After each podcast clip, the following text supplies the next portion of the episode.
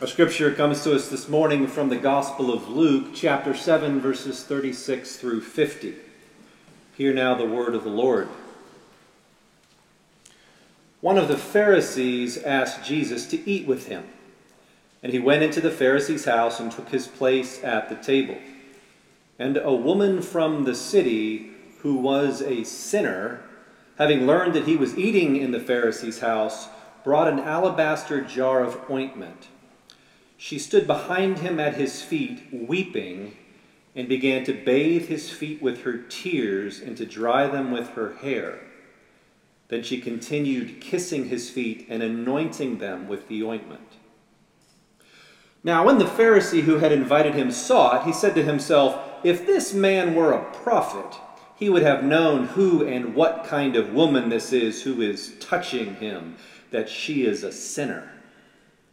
Jesus spoke up and said to him, Simon, I have something to say to you. Teacher, he replied, speak.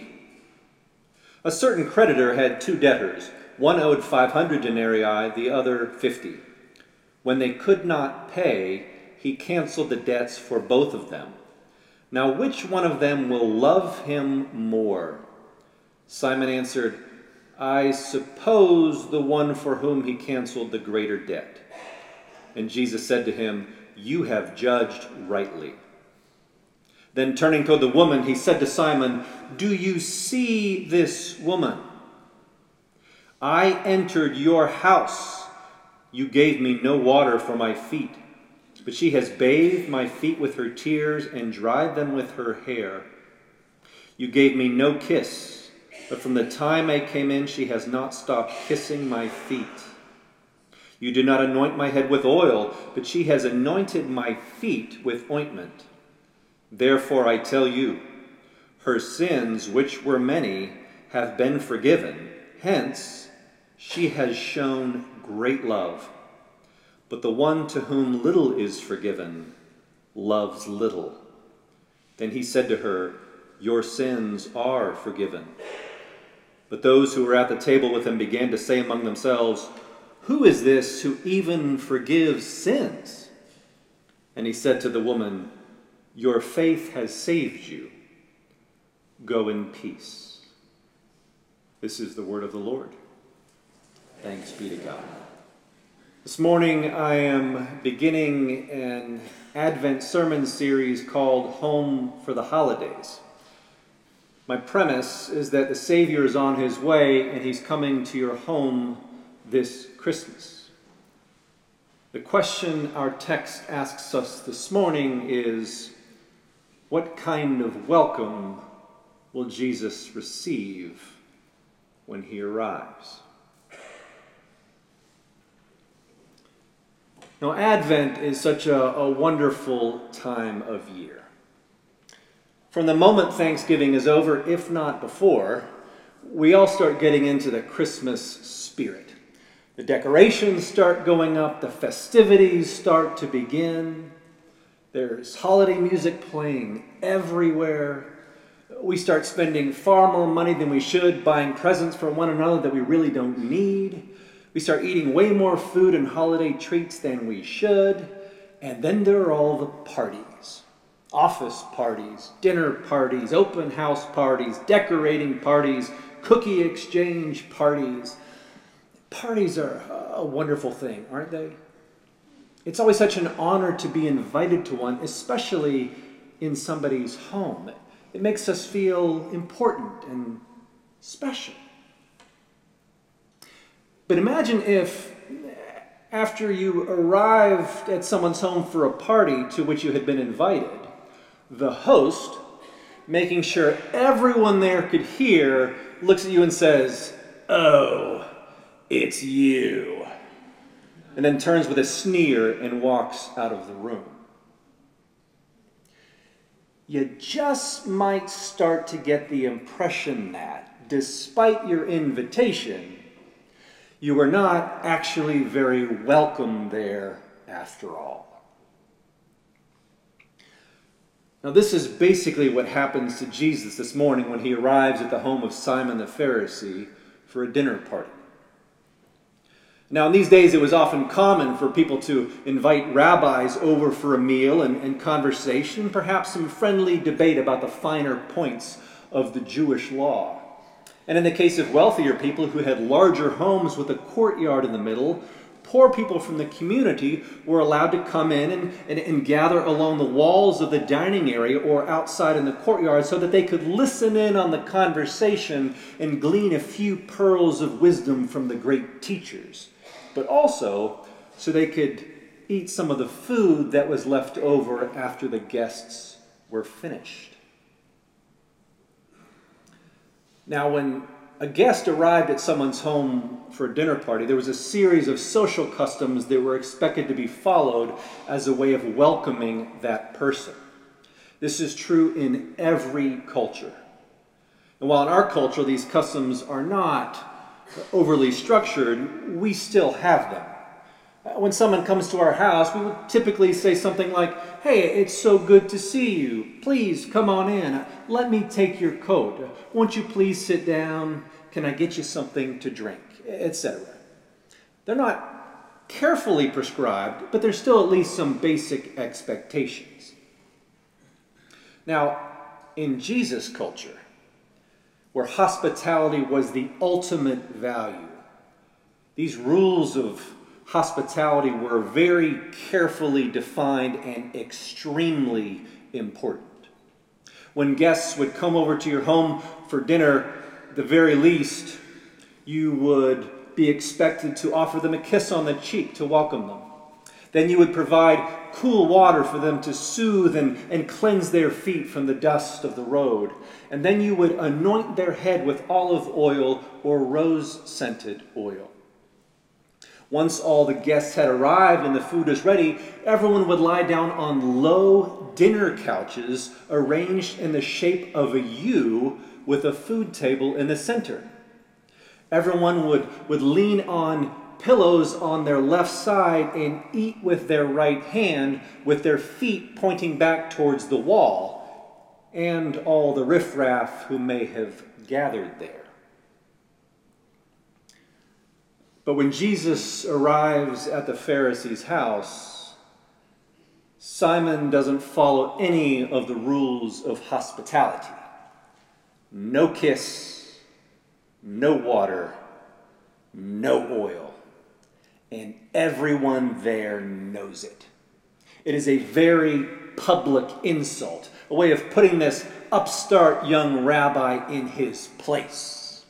After all, Jesus just didn't behave the way a good rabbi should. He kept hanging out with tax collectors and other flagrant sinners. He, he even ate with them.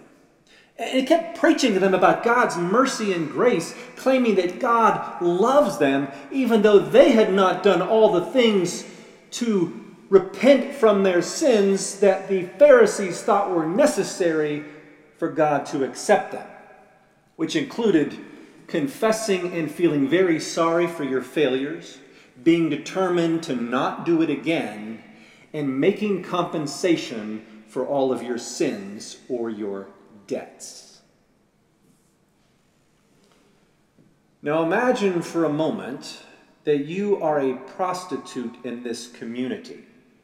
Somehow, perhaps through being widowed or abandoned by your husband with no other male relatives to take you in, you were forced into the streets doing the only thing you could to survive.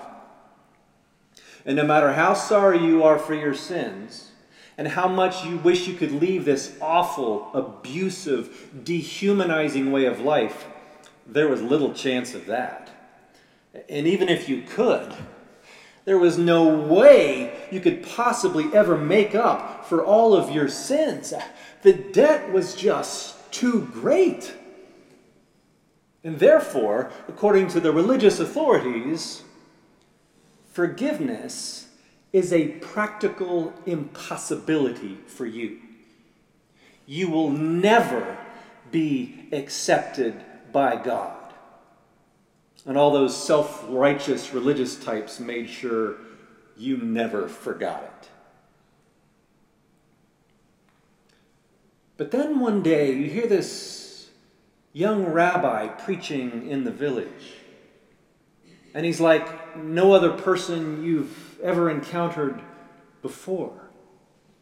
And he talks about God's kingdom and, and God's love in such a way that you, you almost think that he actually knows God. And he insists that God loves sinners like you. He even claims that your sins are forgiven if you would only believe and receive it. And by some miracle of grace, you do. And for the first time, and as long as you can remember, you feel free. You feel like a, a whole new person, no longer mired in shame, and all because of Jesus. And then you hear that Jesus has been invited to, to Simon's house for dinner that night. And, and so you go and gather with all of the other uninvited uh, around the, the edge of the dining area to wait for Jesus' arrival so that you could hear more of his gracious words and maybe show him just how grateful you are by offering him your expensive ointment.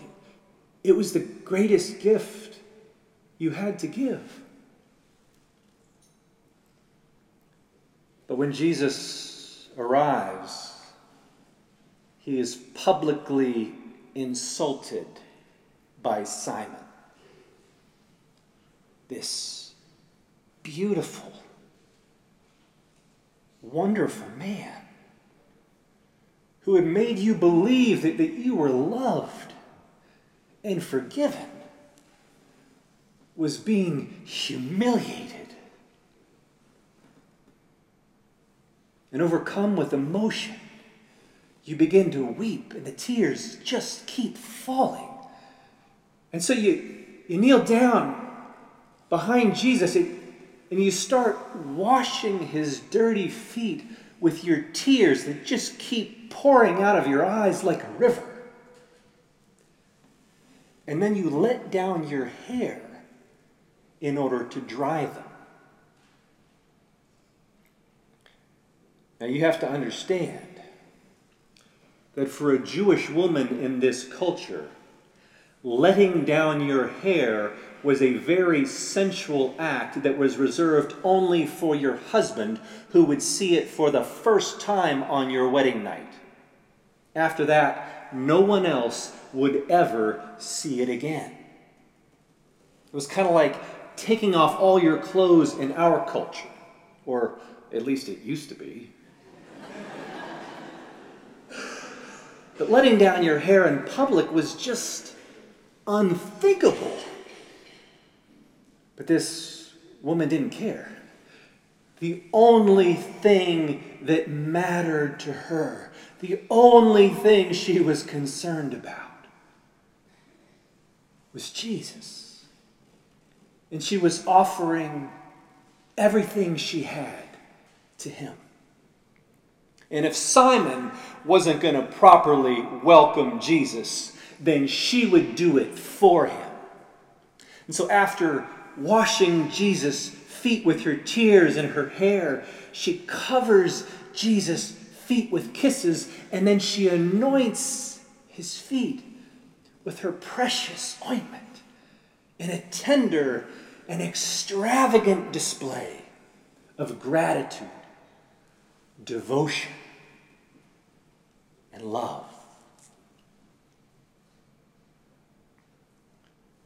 But when Simon sees what this woman is doing, he thinks to himself, if this man were a prophet, then he would know what kind of woman this is who is fondling him, that she is a sinner. But knowing what Simon is thinking, Jesus says, Simon, I have something to say to you. And then he offers Simon a little parable. He says there, there once was a certain creditor who had two debtors. One owed him 500 denarii, the other owed 50. When both of them were unable to pay, the man canceled both of their debts. Now, which one, Jesus asks, will love him more? And Simon, realizing he might be caught in a trap, says, I suppose the one for whom he canceled the greater debt. And Jesus says, You are correct. And then Jesus basically says to him, Do you see this woman, Simon? You believe that she is just a sinner beyond God's grace and therefore someone to be avoided at all costs, lest you become tainted as well.